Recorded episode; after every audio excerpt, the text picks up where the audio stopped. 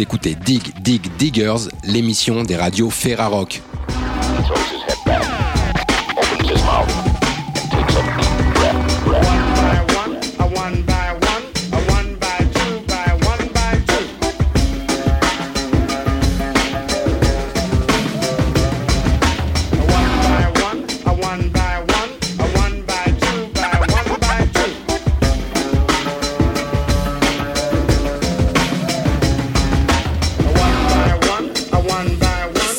À toutes et à tous et bienvenue dans cette hors-série de Dig Dig Diggers, l'émission de la Ferrarock.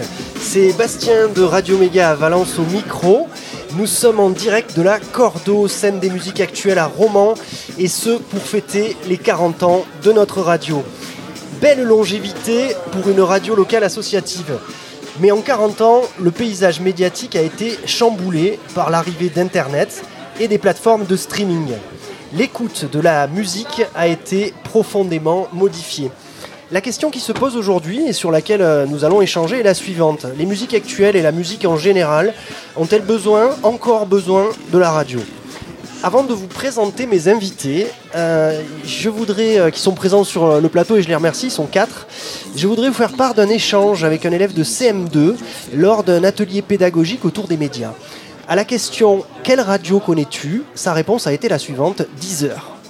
Il ne pouvait donner meilleure introduction au débat à venir. Pour échanger aujourd'hui, j'ai le plaisir de recevoir Judith Sorel, chargée de communication pour le label Dur et Doux. Bonjour Judith.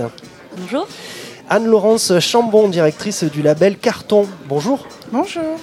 Jean-Philippe Béraud, attaché de presse, dirigeant de Martingale. Bonjour. Salut, présent. Et Xavier Le Boursicot, directeur de la Ferrarock. Bonjour. Bonjour. Merci à vous quatre d'être euh, présents à ce micro. Alors un cinquième invité n'a pas pu être euh, sur le plateau aujourd'hui. Il s'agit de Jean-Baptiste Roch, journaliste euh, à Télérama. il est l'auteur avec Élise Rack d'un article sorti en février 2002 sur le sujet d'aujourd'hui. Je vous propose de l'écouter tout de suite pour ouvrir cette émission. Alors les radios, dans ce paysage renouvelé, ont, d'une certaine manière l'obligation de se repenser, avec des différences euh, évidentes entre les radios commerciales, les radios euh, de service public et les radios associatives, par exemple.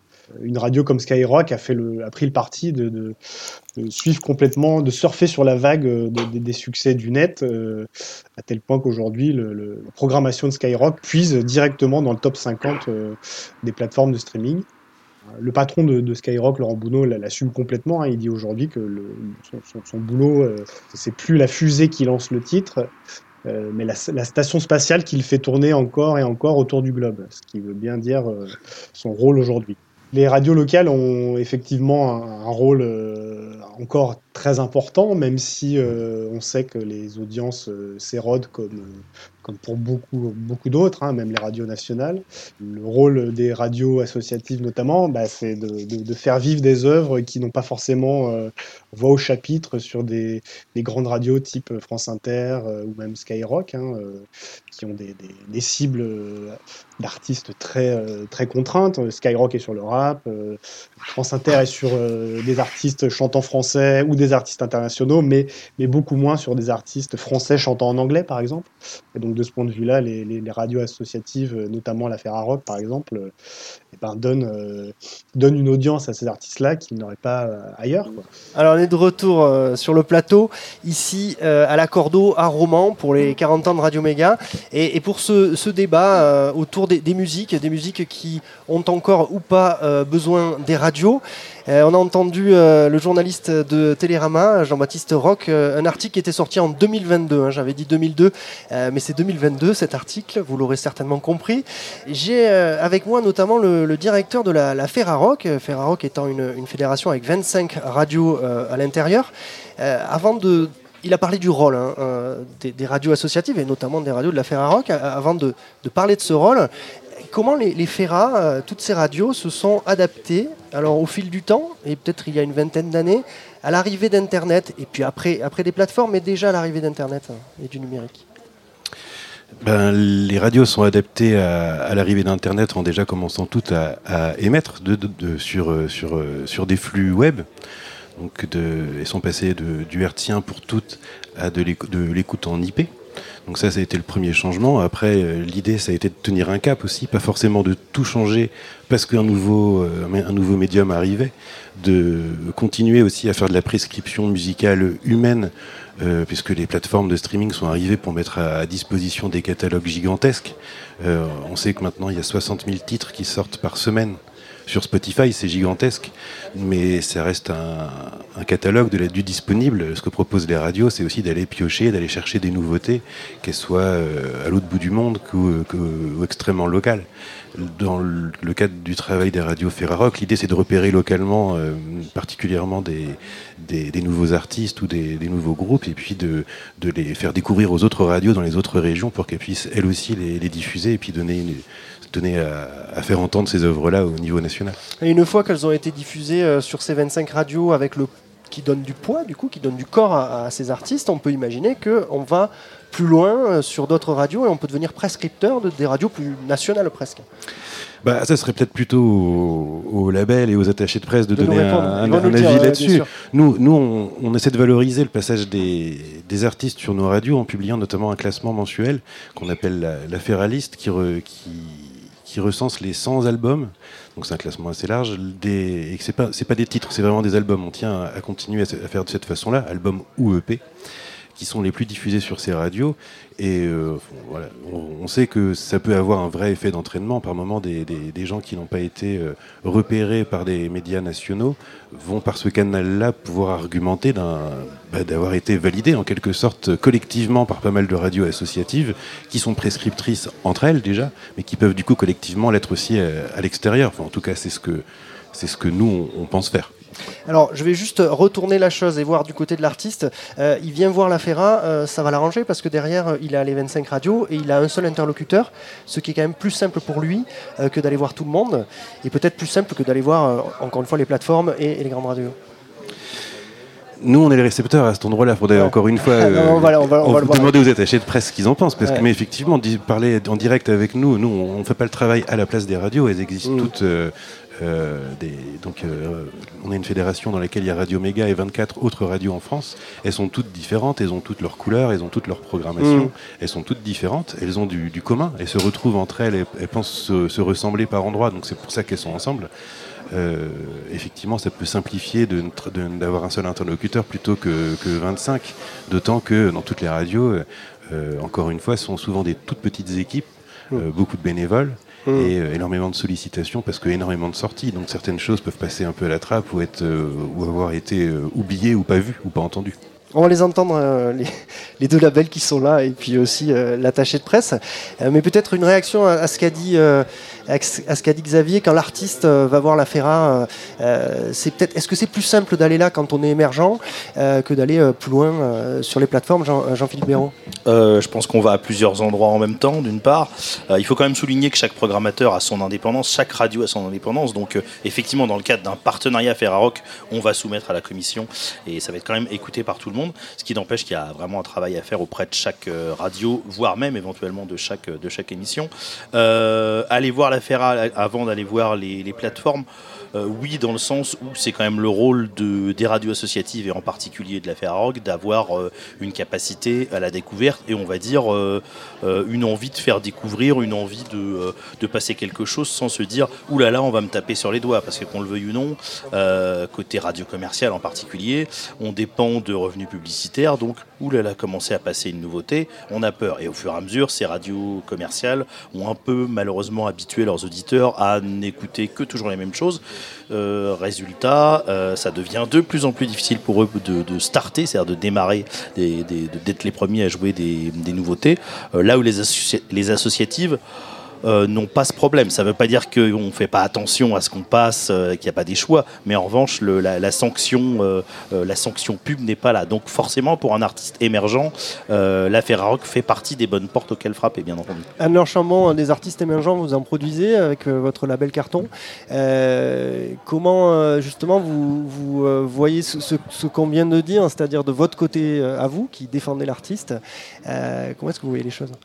Alors moi, je le vois de façon différente. pour moi, il y a, euh, la radio euh, va aider l'artiste à se faire connaître et reconnaître. Euh, et les plateformes vont aussi l'aider parce que pour nous, il est aussi utilisé comme un outil. C'est-à-dire qu'en fait, c'est aussi là où on peut mettre la musique qui peut être facilement écoutable quand on fait, quand on essaie de trouver des, tout simplement des, concerts, des dates. En fait, c'est ultra utile. Enfin voilà, moi je l'utilise aussi comme ça, comme un outil. Et, euh, et, et la radio est utilisée pour, euh, voilà, pour moi les radios peuvent être prescripteurs, donc d'être, de passer en radio, c'est une forme de reconnaissance. Donc ça peut aider aussi, mais du coup je l'utiliserai pas de la même manière. Et c'est Anne Laurence. Anne-Laurence, bah oui, bien sûr. Non, mais c'est pas grave. Non, mais c'est bien mais c'est pas grave. On est sur la préparation de ses 40 ans. Il y, a- il y a juste d'autres petites choses à faire. T'as un avec les des prénoms trucs- composés, euh, Jean-Bastien Merci euh, Jean-Claude.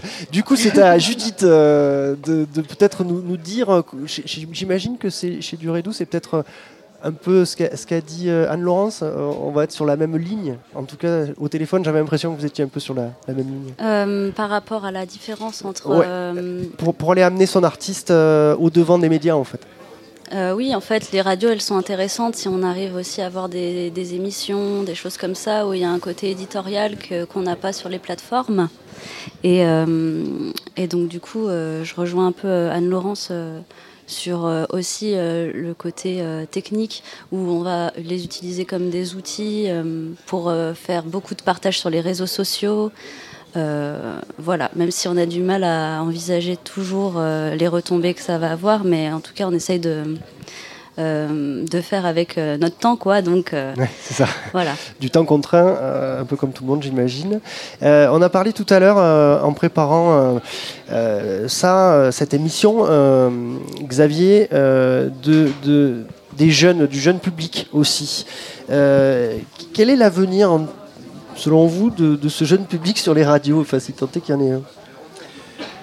Bah, c'est une, question très large et puis qui concerne pas les radios associatives euh, Qui uniquement, toutes les radios. toutes les radios.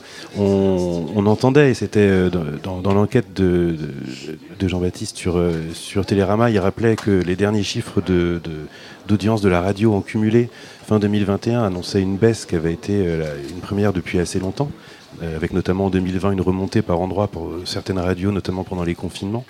Euh, cette baisse, elle peut sembler inquiétante, mais elle inquiète certainement surtout les, gens qui vendent de la publicité, parce qu'en vrai, on parle encore quand même de 41 millions de personnes qui écoutent quotidiennement euh, la radio, donc euh, on est quand même loin d'être mort. Euh, ce qui est sûr, c'est qu'on a beaucoup plus de mal sur le, flux, ou en tout cas, l'écoute, euh, en continu de la radio euh, sur la, la- la tranche des moins de 25 ans. On sait qu'on a, qu'il y a moins de gens qui suivent à cet endroit-là. Euh, peut-être qu'ils y viendront plus tard. Peut-être que c'est aussi pour ça que nous, on fait aussi attention. euh, de- tout à l'heure, tu évoquais la question de comment s'est adapté à Internet, notamment dans les radios asso. Et je pense que toutes les radios et les radios associatives aussi, maintenant, proposent du, du contenu découpé aussi à la demande. On fait du. euh, voilà, on l'appelle pas forcément podcast parce qu'un podcast qu'on passe à la radio, finalement, ça devient une émission. Donc, euh, c'est la même chose, mais on, on sait en tout cas que les moins de 25 ans sont moins, présents et à nous d'aller essayer de les chercher de façon autre aussi. Et puis peut-être que c'est pas si grave et qu'ils écoutent de la musique différemment et qu'ils y viendront un- différemment ou par un autre moment. Alors dans le sujet général, on a mis un peu euh, euh, la musique face aux radios et face au numérique et au streaming. Euh, en termes de modèle économique, peut-être que les radios, notamment celle de la Ferra, ce qu'on disait tout à l'heure en micro, finalement c'est un peu pas une bulle, mais c'est un, modèle qui fonctionne mieux et qui a moins, qui a moins peur de ce tsunami, quoi, finalement. Bah, c'est vrai que comparé à certaines radios euh, commerciales qui sont parfois vraiment sous pression, euh, on connaît hein, aussi les, les- les- les autres acteurs de la radio, hein, on n'est pas que, que entre nous. Et puis euh, la diversité aussi de l'offre musicale, elle est aussi parce qu'il y a plein de radios différentes. Et puis euh, si Skyrock fait ce que fait, ce que fait Skyrock et si. Énergie existe, c'est qu'il y a des gens que ça intéresse. Donc Mm. aucun souci pour nous que ça existe, de, dans la, de la mesure où nous on peut continuer à faire ce qu'on fait. Euh, certaines radios commerciales, on sait qu'effectivement, si tu poses la question de l'économique, euh, quand on obtient une forte rotation sur un artiste qu'on a produit, ça va générer des droits, des droits voisins, des droits d'auteur. Donc il y a aussi une pression à y être. Euh, ne pas y être, c'est notamment un moment où on vend, moins de disques. Euh, puis d'autant plus l'année dernière, on faisait moins de concerts. Il y a un vrai enjeu économique euh, pour les producteurs à être visibles sur ces radios-là qu'ils n'ont pas avec nous puisque euh, nous, dans les radios associatives en général, celles de la FERA et toutes les autres radios associatives en France, on génère pas grand-chose en termes de- de- d'assiette totale de droits à ré- à répartir entre tout le monde. Donc personne va s'enrichir en étant très diffusé dans une radio associative, d'autant que très peu de radios associatives font des fortes rotations. Euh, c'est intéressant sur énergie, on commence à gagner des sous quand on est en très très forte rotation. Ça, ça va à combien en rotation C'est-à-dire le nombre de passages jour en gros oui, euh, voilà, c'est ça, ouais. Bon, ça dépend jusqu'à complètement. 12, 12 passages jour, je crois que j'avais entendu ça en tout cas. À une époque, je sais pas, euh, Jean-Philippe Une, peut-être une dizaine maximum. Une dizaine, Enfin, ok. Vraiment, ça, la, la plupart, mais effectivement, le, Ça c'est fait du déjà 7 beaucoup. C'est du 7-10, qui, ce qui est quand même un certain, euh, un certain bastonnage. Ouais. Ouais, euh, euh, effectivement, on est Ouais, pas nous, nous, c'est pas notre cas. Nous, par exemple, la plupart de nos radios sont soumis à un quota euh, de francophonie réduit euh, qui est autorisé dans la mesure où elles font la découverte. Et nous, la plupart de nos radios doivent euh, ont un engagement vis-à-vis du de l'Arcom, ce qu'on appelait le CSA jusqu'à il y a quelques jours encore, qui est de diffuser au moins 1000 titres différents par mois, donc de jamais passer plus de 100 fois le même morceau. Donc ça veut dire trois fois par jour serait un maximum, mais très peu de nos radios le font, et de passer la moitié de, de nouveautés. Donc en fait, on n'est pas du tout un- on n'est pas du tout une cible pour les gens qui cherchent de la diffusion radio pour générer de l'économie. Ce qui nous libère de ces interlocuteurs-là, en fait. On va euh, écouter de la musique un petit peu, parce que quand même, vous êtes tous euh, dans la musique et on parle de musique aujourd'hui. Euh, c'est un morceau euh, qui nous vient, qui nous est amené par Jean-Philippe Béraud. C'est Julien Bouchard avec le titre En nous, tout de suite dans cette émission spéciale Dig Dig Diggers.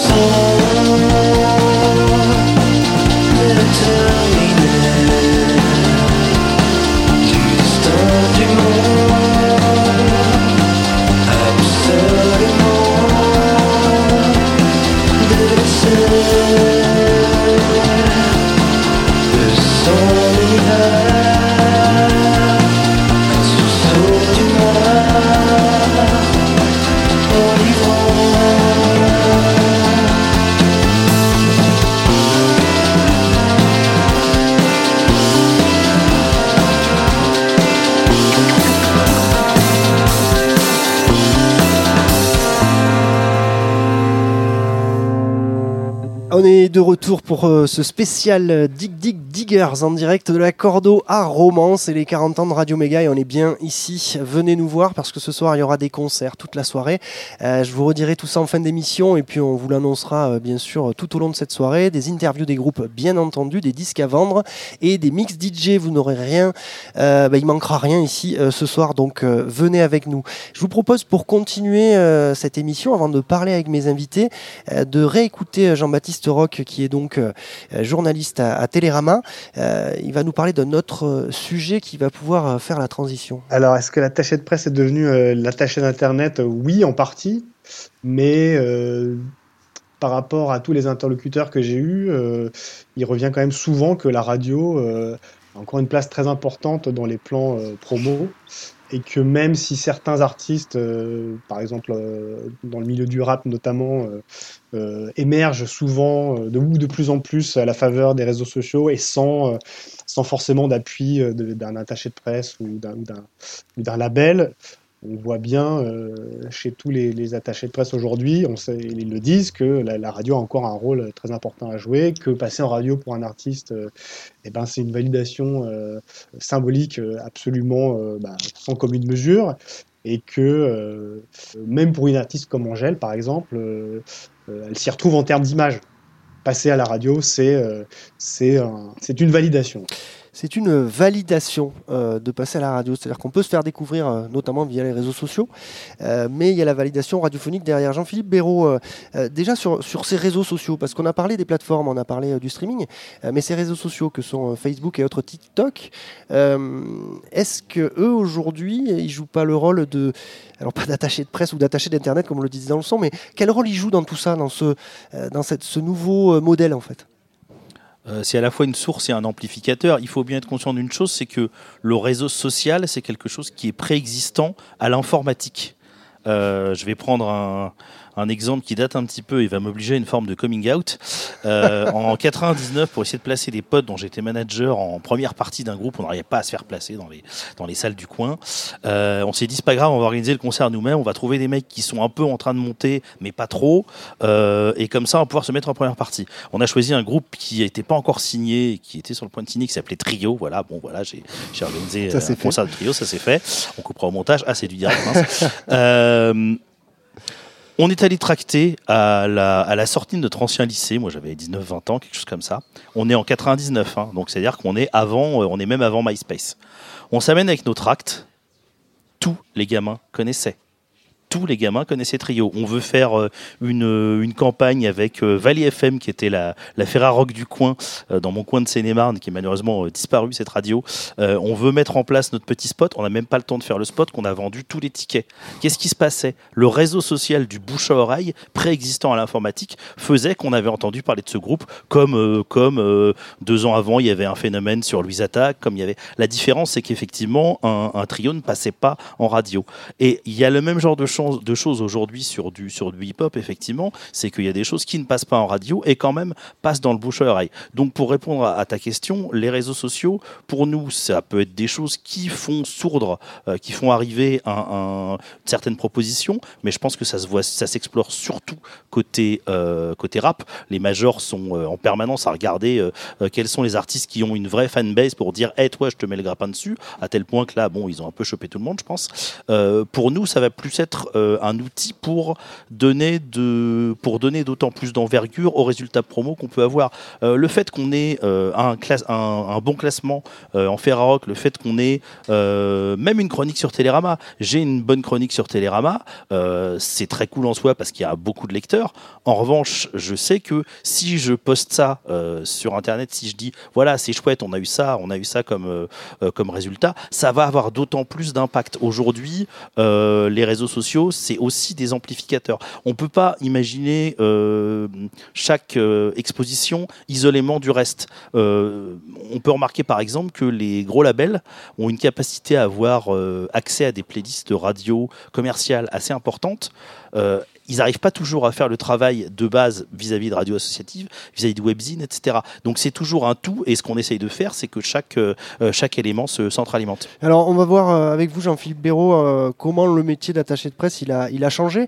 mais vous me faisiez cette réflexion au téléphone, avant le numérique, on revient encore dans le passé, avant le numérique, la diversité des, des euh, des, radios, euh, dans les radios nationales, la diversité en soi, et tout à l'heure Xavier parlait de cette diversité qu'on peut avoir dans nos radios, euh, notamment associatives, elle était déjà mise à mal. En fait, la diversité aujourd'hui, on voit quand même beaucoup les mêmes artistes dans tous les médias et beaucoup sur Internet mais à l'époque, elle était déjà mise à mal euh, dans, les, dans les radios bah, nationales. Il y a un mouvement général. Euh, à la fin de l'émission précédente, sur le débat, euh, il était évoqué le moment où, avec la libéralisation des radios, il y a certaines qui ont fait le choix de devenir associatives, d'autres qui ont fait le choix de devenir commerciales. À partir du moment où il y a les recettes publicitaires, on se retrouve à avoir, bah, à faire un petit peu attention, à avoir une prise de risque moindre, éventuellement à faire du court-termisme qui fait qu'on prend de moins en moins de risques. Et, et c'est ça qui s'est passé, moi, en, en, en l'espace de voilà ça fait 18 ans que je fais ça, j'ai quand même vu une évolution, y compris du côté du service public, par exemple.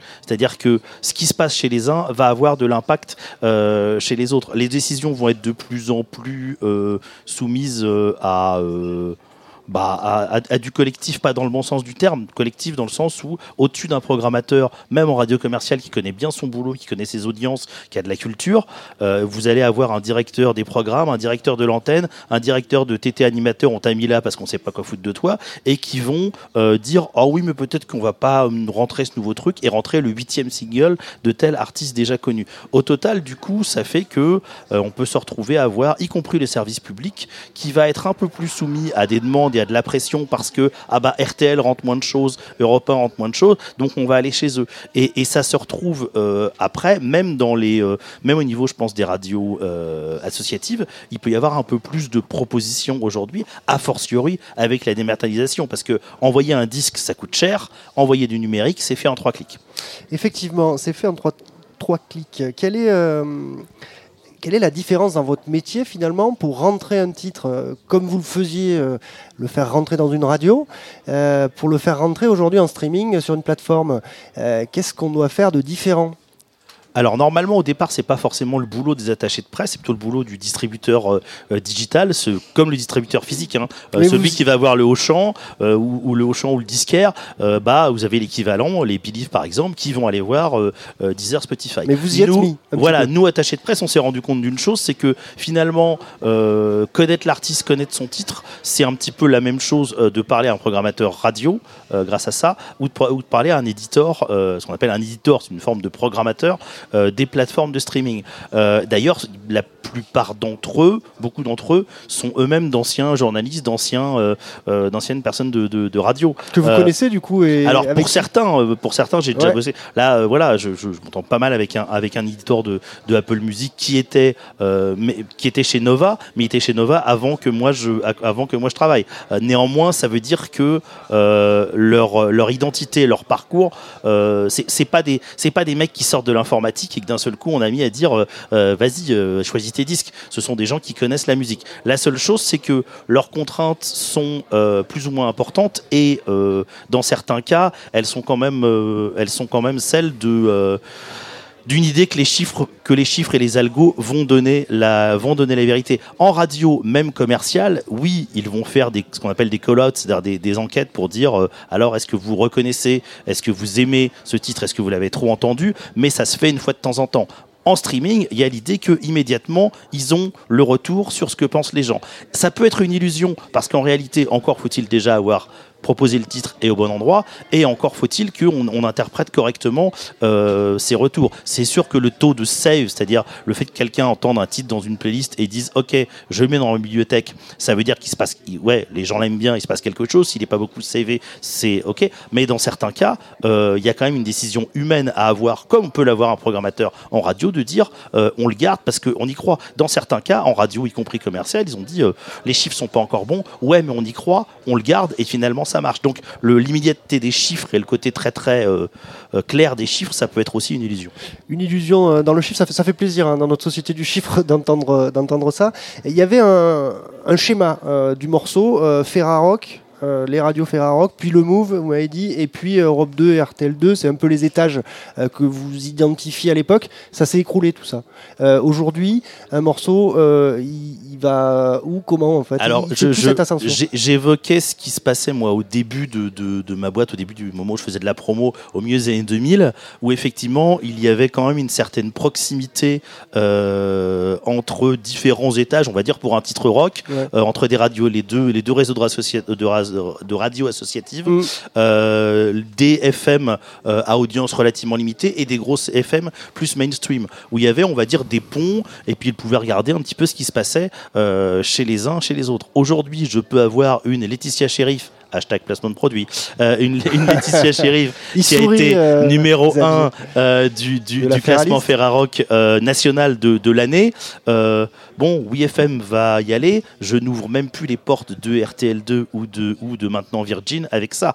Euh, et est-ce que est-ce qu'ils ont euh, est-ce qu'ils ont raison de mettre ça de côté? Je suis pas certain. Pour moi, ce qui se passe, c'est que le monde est un peu plus complexe que ce qu'il était et que les indicateurs à prendre en compte pour, y compris des acteurs commerciaux, et faire rentrer, décider de faire rentrer tel ou tel titre par, par tel artiste, euh, bah c'est plus compliqué. Donc on met de côté. C'est comme si ça n'existait pas. C'est plus simple. Euh, le, temps avance très très vite dans cette émission. Je voudrais juste vous faire réagir parce que euh, Jean-Baptiste euh, Roch tout à l'heure parlait dans sa, des réseaux sociaux. Juste faire réagir les, les deux labels là-dessus. Anne-Laurence peut-être pour Carton, ce- ce- ce- ces réseaux sociaux, comment vous les utilisez vous? Alors déjà, nous, on fait la musique expérimentale. Donc déjà, euh, ça pose les choses. Euh, du coup, il y a des réseaux sociaux où on n'ira pas par principe. Type euh, TikTok, aucun intérêt, pas de public là-bas. Euh, voilà, donc on, on ne va pas. Facebook, on s'en sert comme des vieux, on va dire, parce que j'ai l'impression que Facebook, c'est déjà De toute foutu. c'est pour les vieux. Euh, voilà, c'est déjà foutu. pour nous, du coup. Euh, ouais, c'est ça. Du coup, les réseaux sociaux, on les utilise au strict minimum pour montrer qu'on a une activité. Euh, moi, il y a un truc qui commence à me poser aussi un autre souci, c'est que euh, on est en France, du coup, on a la chance de pouvoir avoir des subventions. Et maintenant, les subventions regardent euh, clairement combien on a de followers. Euh, il faut savoir que euh, Ouais, ça 1000 devient- followers, ouais. ça coûte 50 balles. Mhm. Euh, J'ai essayé de leur expliquer ça aux subventionnaires parce qu'en fait c'est un truc qui m'agace un tout petit peu. Oui. Du coup ça ça me pose souci. C'est est-ce qu'on doit juger une musique sur le nombre de followers qu'on a? Nous on est en musique expérimentale. Finalement quand on a 1500 personnes qui nous suivent, on est déjà ultra connu dans notre euh, public de niche. Euh, et ça, c'est un peu compliqué des fois de se positionner par rapport à ça. Euh, voilà, il y, a plein de réseaux et c'est comme il y a plein de radios. Par exemple, nous, on n'ira jamais contacter Europe 1, euh, Europe 2, enfin, je- RTL2 ou tout le reste. Ouais. Il n'y a aucun intérêt pour nous. Et encore mieux, limite ne pas y être. Mm. Euh, du même que euh, d'autres choses comme les Inouïs du printemps de Bourges, même quand on va un peu plus loin en fait, où on a été Mm. une fois et on s'est dit merde, c'est pas du tout notre place Mhm. et ça nous a plus desservi que servi. Donc euh, maintenant, on sait que notre communication, finalement, on l'a choisie et on va, on, on fait comme notre musique en fait. On prend des virages un peu serrés et c'est là où ça devient plus intéressant.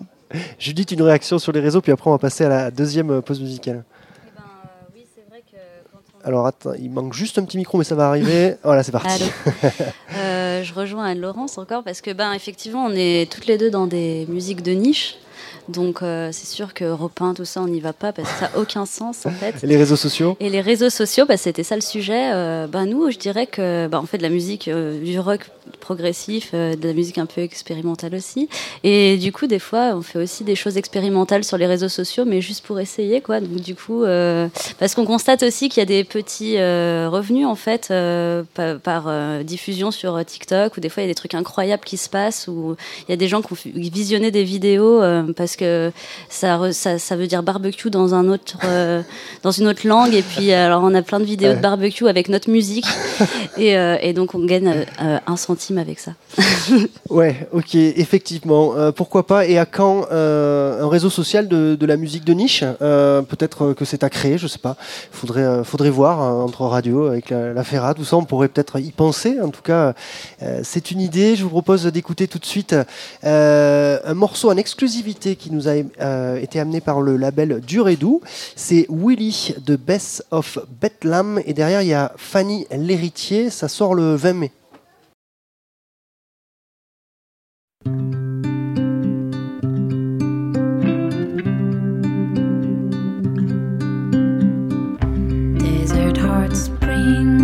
friend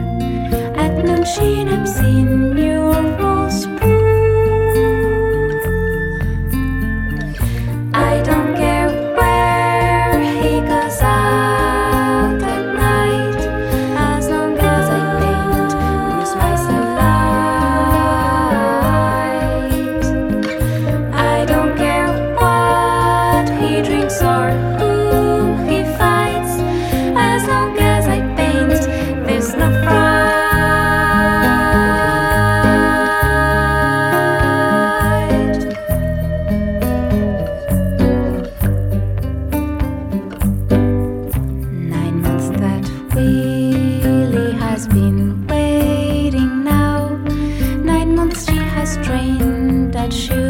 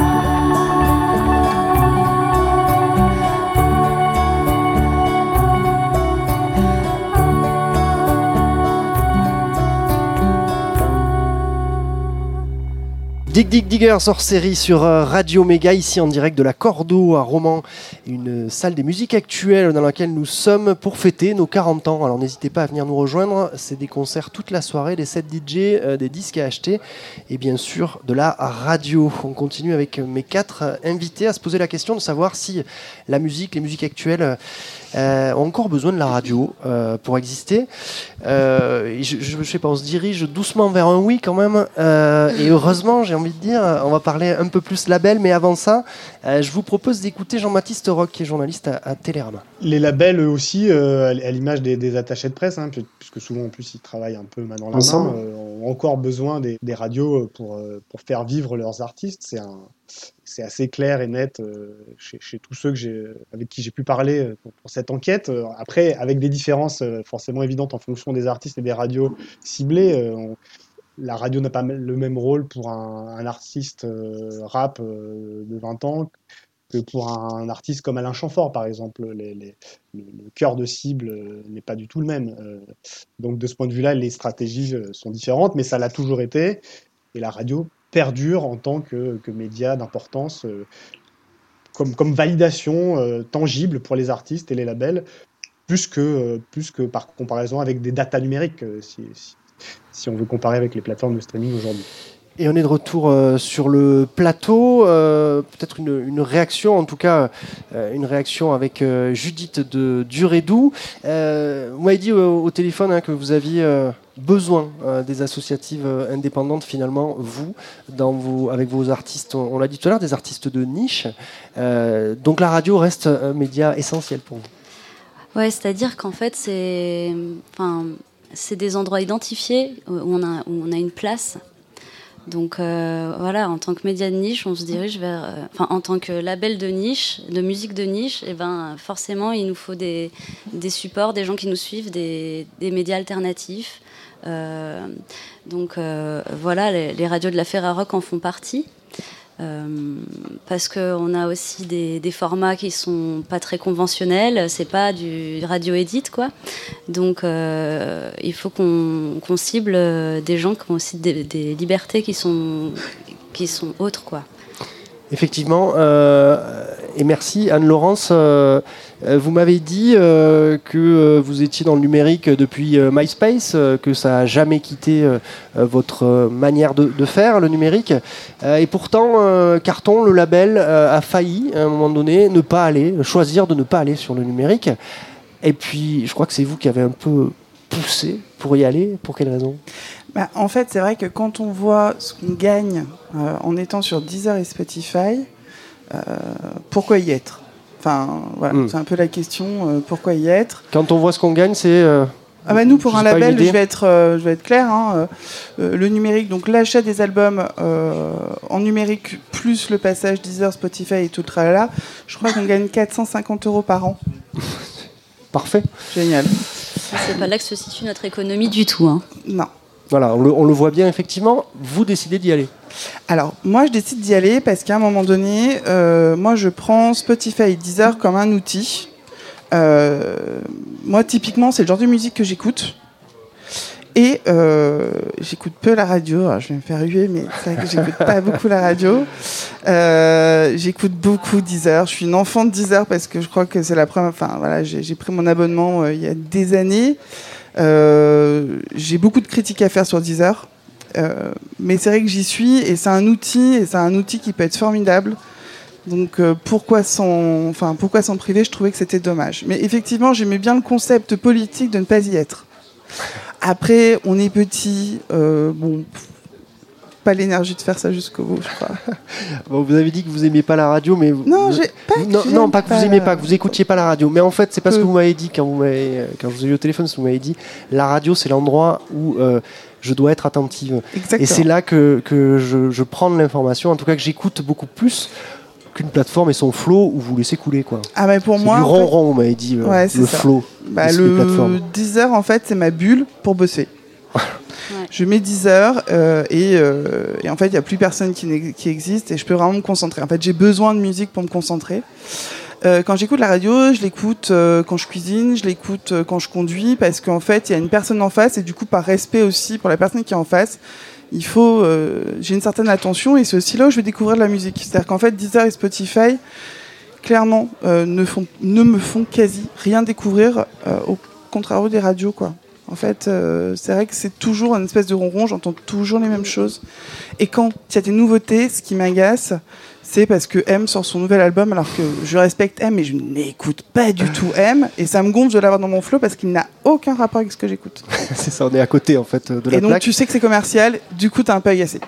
C'est là que euh, l'algorithme, euh, il, il marche pas, en tout cas pour des morceaux euh, de, que, vous que vous diffusez, que vous produisez pardon, dans votre label. L'algorithme, il fonctionne pas derrière, Judith. Bah, nous, on a besoin de personnes humaines, je pense, beaucoup dans nos. Enfin, tu me, dis- tu me contredis si, si je dis des bêtises, mais pour moi, on a quand même beaucoup besoin de prescriptions humaines, quoi, euh, de gens qui croient en nous, parce que je pense qu'on va passer euh, facilement entre les mailles du filet. Euh, moi, je vois bien les playlists Spotify, des, des plateformes streaming, en fait, où on pourrait être, mais en fait, ben, on n'a pas eu les 1000. On n'a pas travaillé le single euh, à avoir 1000, euh, 1000 streams. Alors en fait, ben, on va, euh, le distributeur va pas nous pousser parce que en fait, voilà. Donc on est dans ce, dans ce truc-là où bah, nous, c'est pas du tout notre mode de fonctionnement. On est quand même de base vachement attaché au- euh, à l'objet physique, le, disque et tout ça. Donc, euh, ben, on essaye de s'intégrer dans cette euh, industrie musicale qui est, qui est très digitale et tout ça. Mais on, veut aussi respecter nos valeurs. Donc, euh, voilà, on veut exister de partout, mais pas se renier non plus, quoi. Vous l'avez tous dit, hein, je crois que vous l'avez tous dit quand on a préparé, vous m'avez parlé de l'humain et j'avais envie de dire ça rassure. Jean-Philippe et Xavier sur une, une partie, Xavier c'était la- l'humain c'est la critique, l'humain c'est la chronique, euh, l'humain c'est tout ça. Euh, c'est important en fait d'avoir euh, cette personne derrière le micro. Oui, mais c'est un petit peu aussi comme ça que quand on reprend l'enquête qu'avait fait Jean-Baptiste sur Télérama, il donne un moment la parole aussi à Radio France qui explique le principe de, des chroniques et d'à quel point euh, c'est quelque chose qu'on connaît, hein, nous autres dans les radios associatives, mais les chroniques de, dans les matinales de Inter où il y a 4 minutes de, de musical à 7h23, euh, les distributeurs et euh, les, labels savent que cette chronique-là, quand elle est bien faite et qu'on l'a, ça a un, vrai impact plutôt qu'une diffusion parce qu'à ce moment-là, on décortique le morceau, on l'explique. Et c'est aussi des choses que ce format ultra court et ultra formaté qui est très rare et de plus en plus, hein, comme disait aussi Jean-Philippe sur, euh, sur les médias nationaux, nous c'est ce qu'on essaie de faire aussi sur les radios associatives, de savoir par moment ramener, parce qu'on prend le temps justement, on prend le temps avec les émissions bénévoles notamment de rester une heure euh, euh, chaque semaine sur un style très précis, on va prendre le temps d'expliquer quel est ce morceau, d'où il vient, à quoi il peut faire penser, comment est-ce qu'il a été fait, puis de donner un peu des clés de compréhension, parce qu'on va arriver sur des choses qui, dans un, dans un flow par exemple, mélangé à plein d'autres titres enchaînés, on n'aurait pas forcément bien compris ce que c'était, ou de quoi ça, pouvait parler, ou de comment c'est fait. Donc euh, l'humain, il sert aussi parfois à donner les clés de compréhension euh, de, la rencontre avec, un- avec une œuvre en tout cas. Alors Anne-Laurence, vous m'avez dit euh, le public a plus besoin de la radio euh, que les artistes. Ne froncez pas des yeux.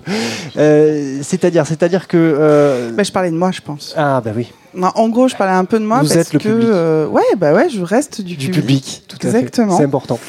Et, euh, et comme je disais, en fait, je ne découvre rien sur Deezer et Spotify, et je découvre, je découvre via la radio. Mhm.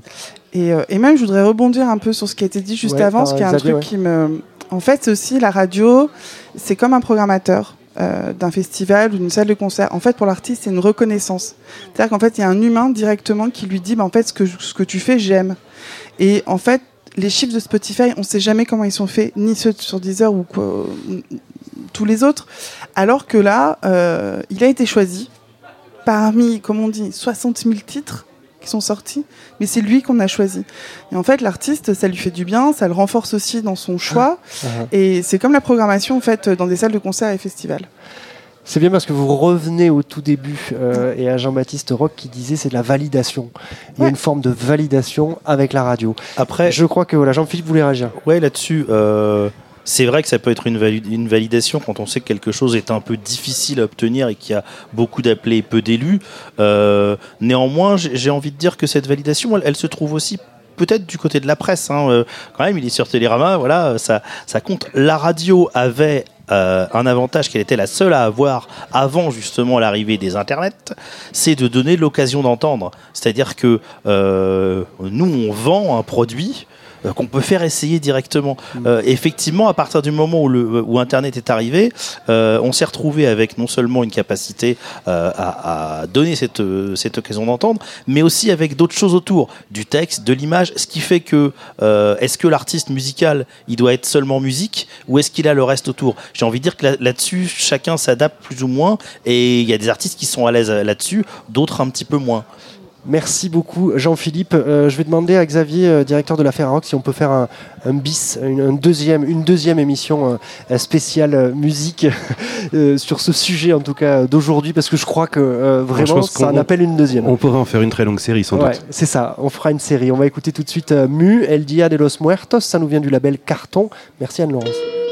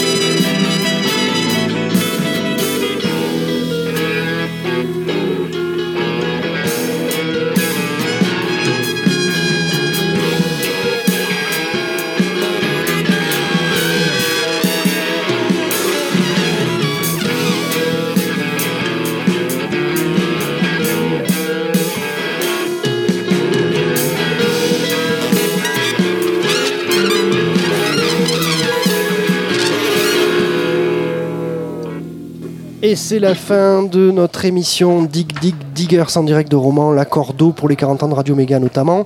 Euh, on va pas écouter Jean-Baptiste Rock, on avait un dernier son, mais certainement qu'on vous le mettra sur les réseaux sociaux en podcast. Euh, on va conclure avec mes invités euh, cette émission.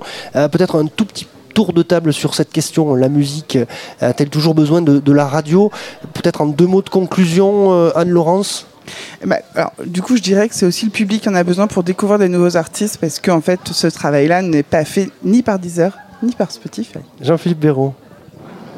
Je crois que le papier de JB disait la radio n'est pas morte. Je suis d'accord avec lui euh, là-dessus. Peut-être que les difficultés, euh, on va pas s'en réjouir, mais des radios commerciales euh, vont faire qu'il y aura un peu plus de place, de, mm, un peu moins de pression et un peu plus de capacité pour les associatives à faire leur boulot de découverte. Parfait, merci. Euh, Xavier Bah, moi, j'en suis forcément convaincu. On est une fédération de, de radios qui sont là pour faire de la découverte musicale. Donc, si on n'y croyait pas, on serait pas là. Et ça, on a encore euh, de, de longues années devant nous, je pense. Eh bien, Judith, avant de partir vers d'autres dois dire horizons. quelque chose.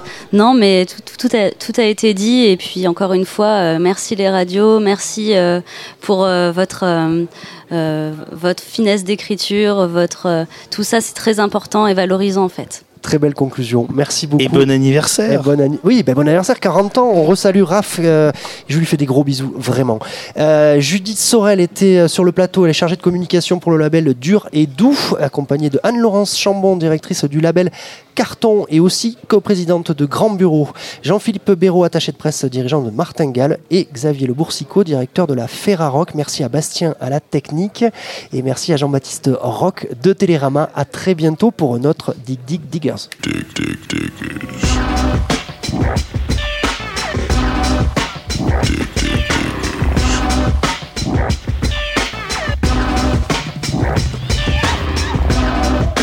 Vous écoutez Dig Dig Diggers, l'émission des radios Ferrarock.